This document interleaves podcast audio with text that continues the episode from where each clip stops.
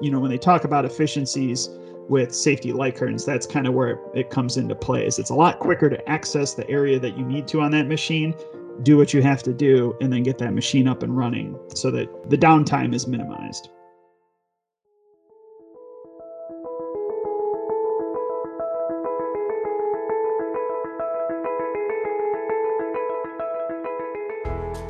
Welcome, everyone, to the Operation Automation Podcast by Omron, where we are talking all things factory automation.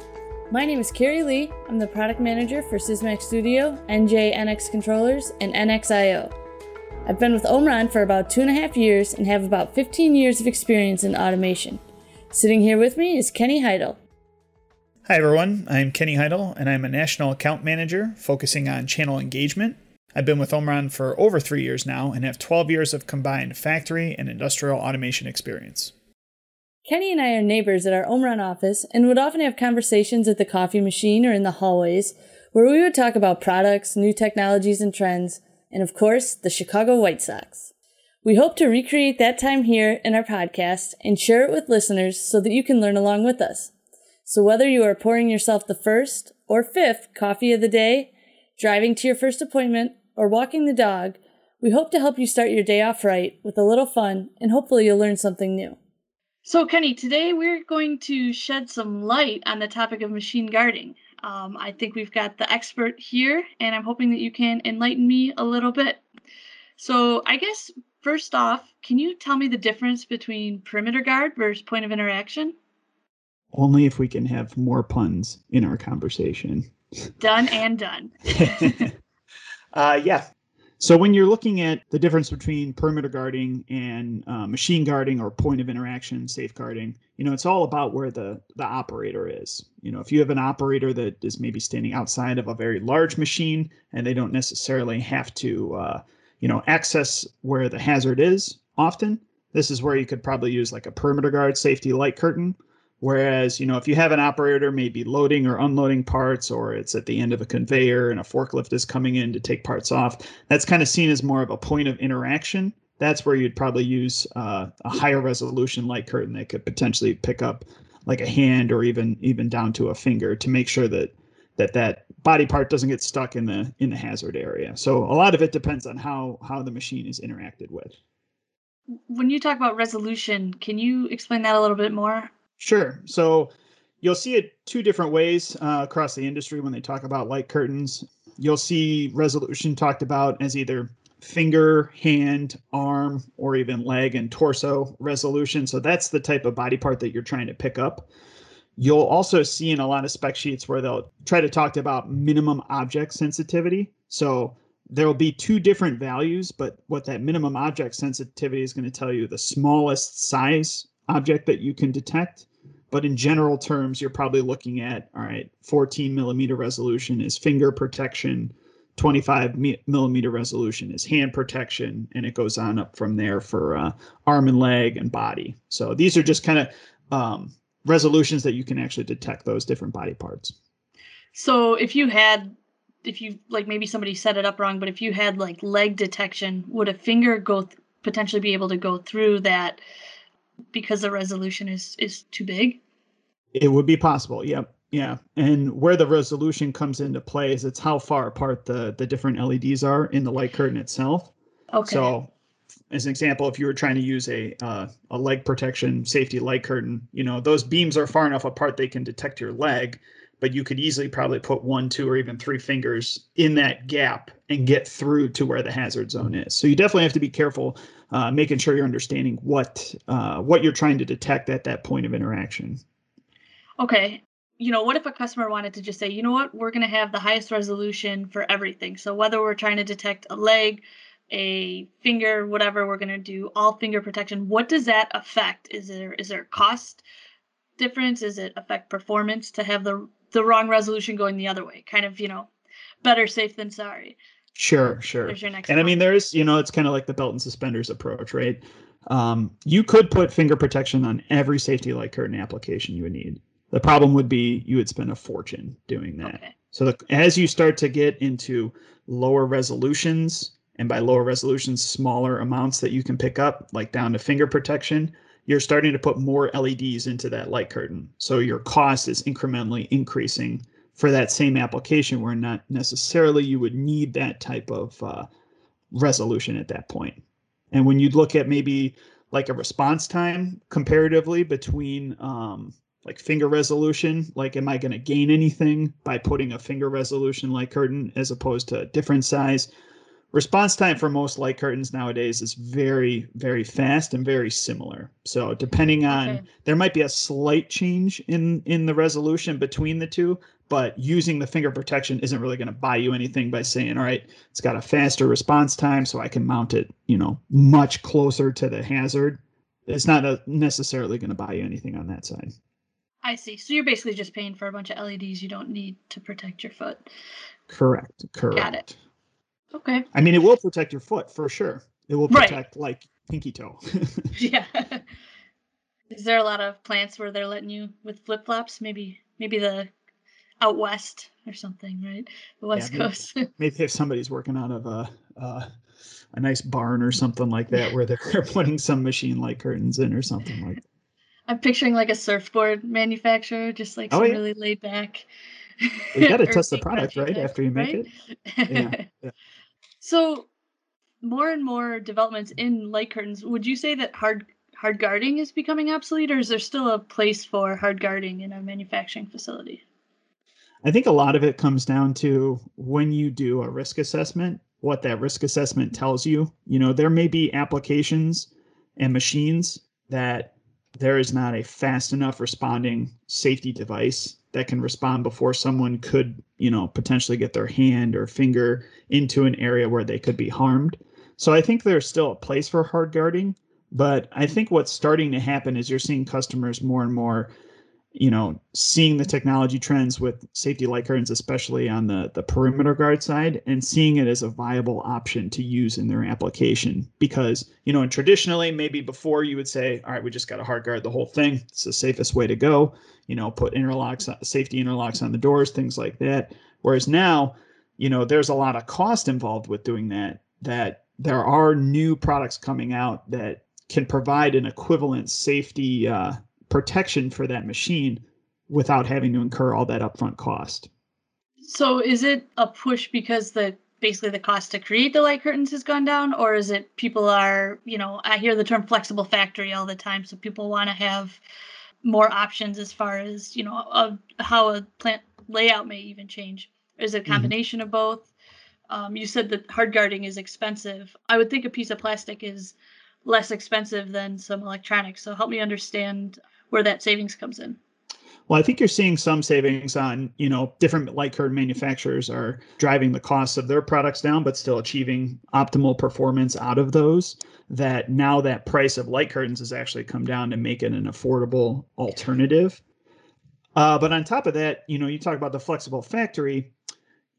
It, using safety light curtains really gives you an, an efficiency advantage. All right. So picture a giant machine um, something on it breaks or shuts down, if you have that set up completely hard guarded all the way around, you know, there's a safety procedure to be able to enter that area.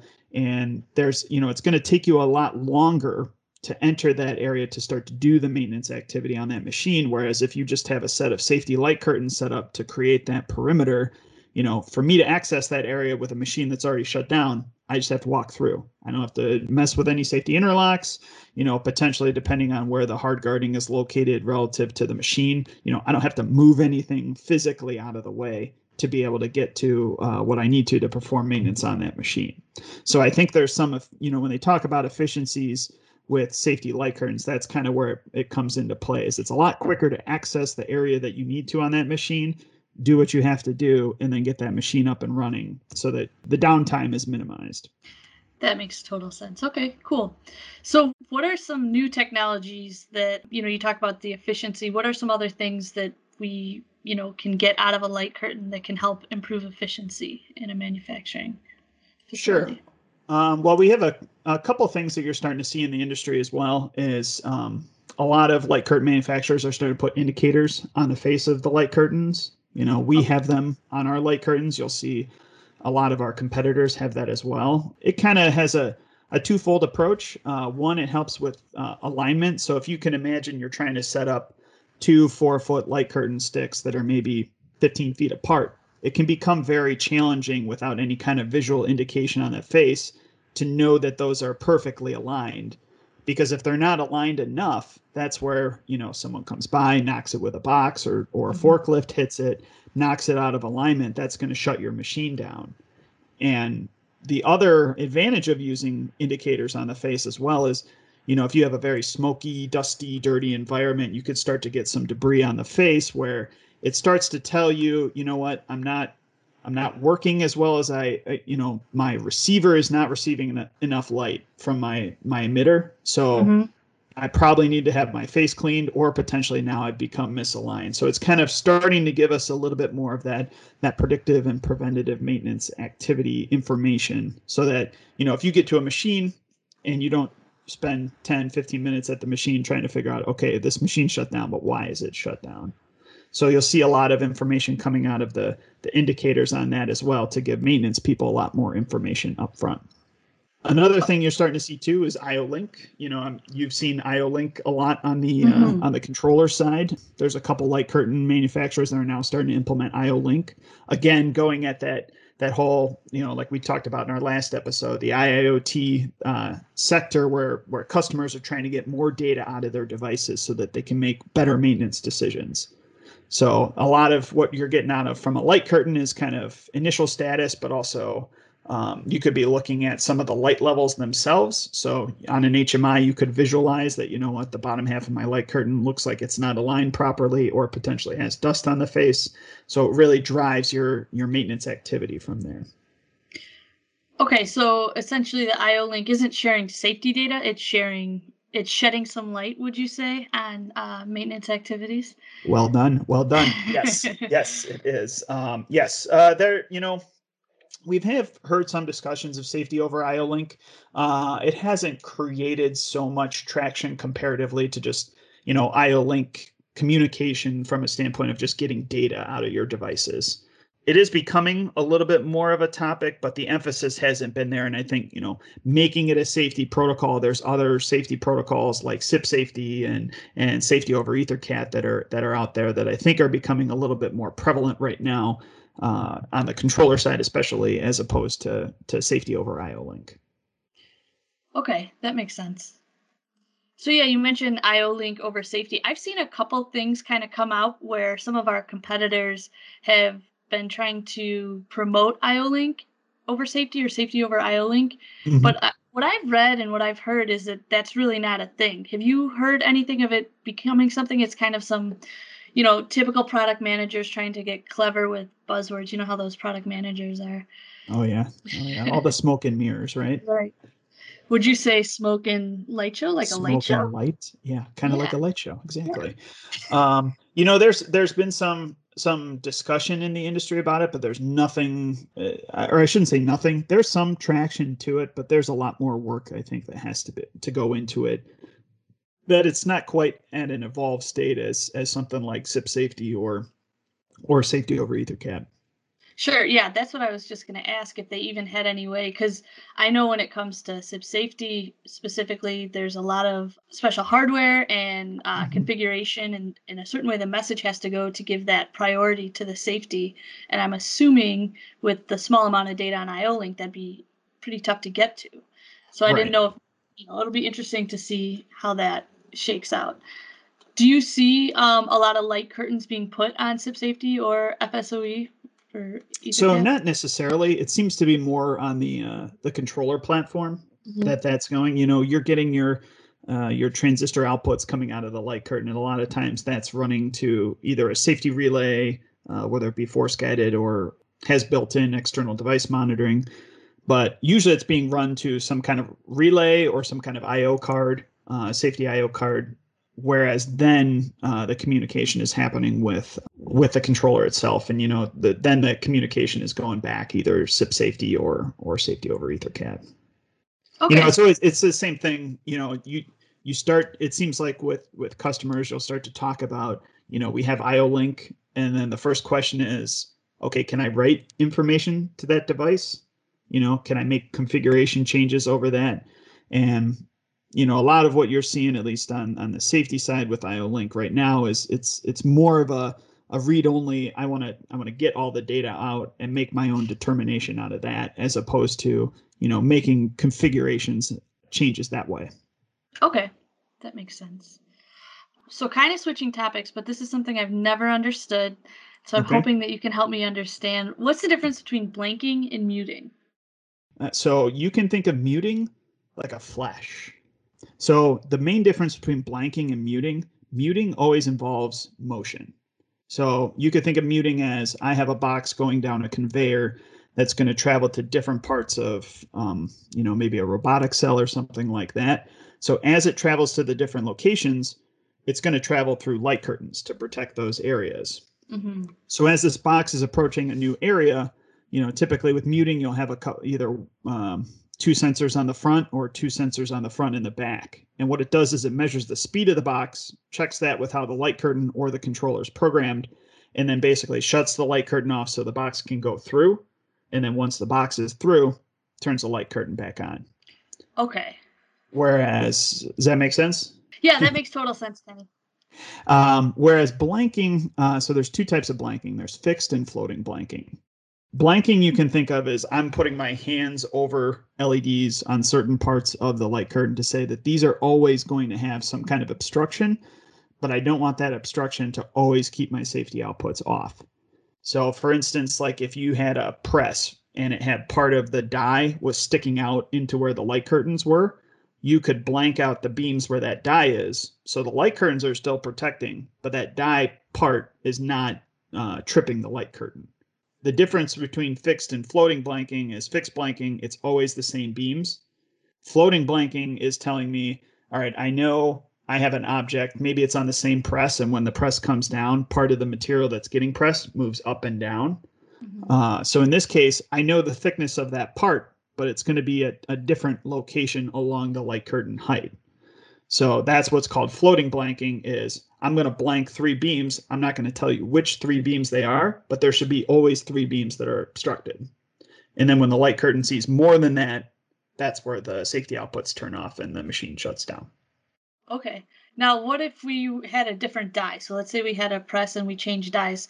Can you change for the fixed blanking? Can you change which which beams are being blanked?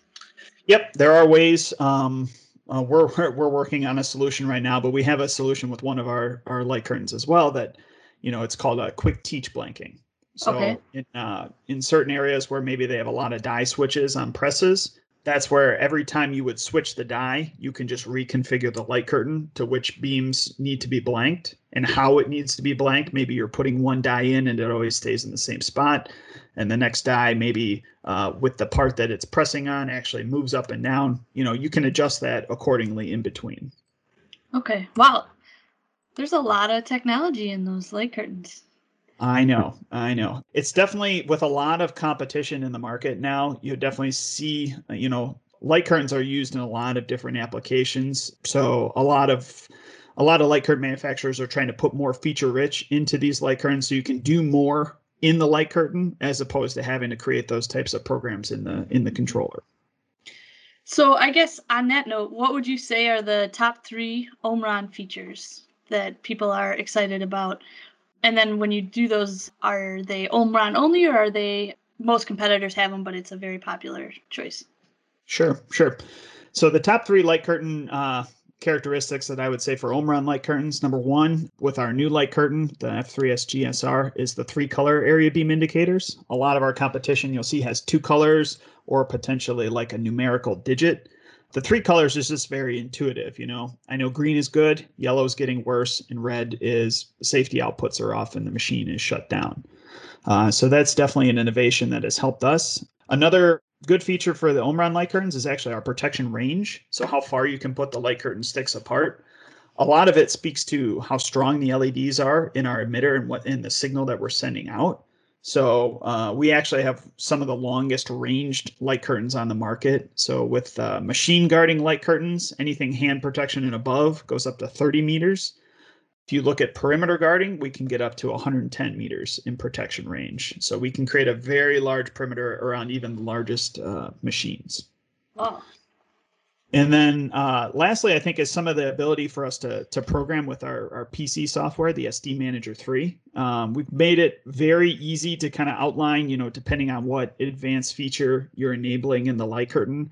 Very nice, easy instructions, quick steps that you can kind of walk through and then upload that program to the light curtain itself. And now you've you've made that program. And you can even connect your your laptop or your computer. You're doing that via Bluetooth to the light curtain, so you don't have to worry about trying to go find a, a USB C or USB cable or mm-hmm. whatever mm-hmm. connection method you would have to have. Just makes it a lot easier doing that Bluetooth connection. Okay. Wow, that's pretty cool. So, so you feel enlightened? I feel like you have really made me a much brighter person when it comes to light curtains.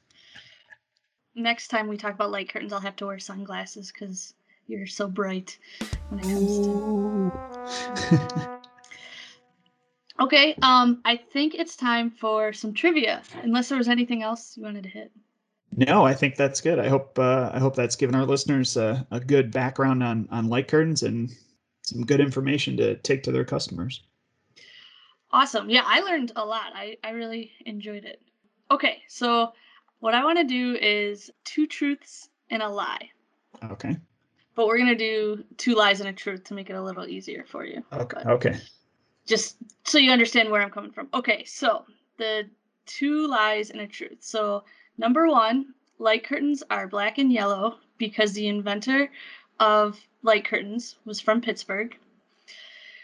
Number two, the first light curtain was made of wood. And number three, the inventor of the light curtain was Thomas Balfe. So, so I only one of those is true. I'm gonna say one of the lies is the first one, being from Pittsburgh. That's true. It is a lie. It actually um, was to help. So the reason they're yellow and black is to make it stand out, so it's obvious that it's for guarding. Gotcha. And then I think the other one, I actually think the truth is the one that was made out of wood. You're right. Kenny, you know your light curtains. Way to go. I thought the Balfe name, yeah. I, I, you almost had me on the last one until you threw the name in there, and I was like, eh, I don't think that guy was the do, inventor. do you know who did invent it? It is another German company, competitor. I think it's somebody from Sick, right? Correct. It's Doctor Sick. Oh, Dr. Sick. Which is the best name I've ever heard of. I would never go yes. to that person if I needed medical help. Yeah. But Doctor Sick. I hope that's it kind of sounds like a Bond villain. Right? yeah. So very good.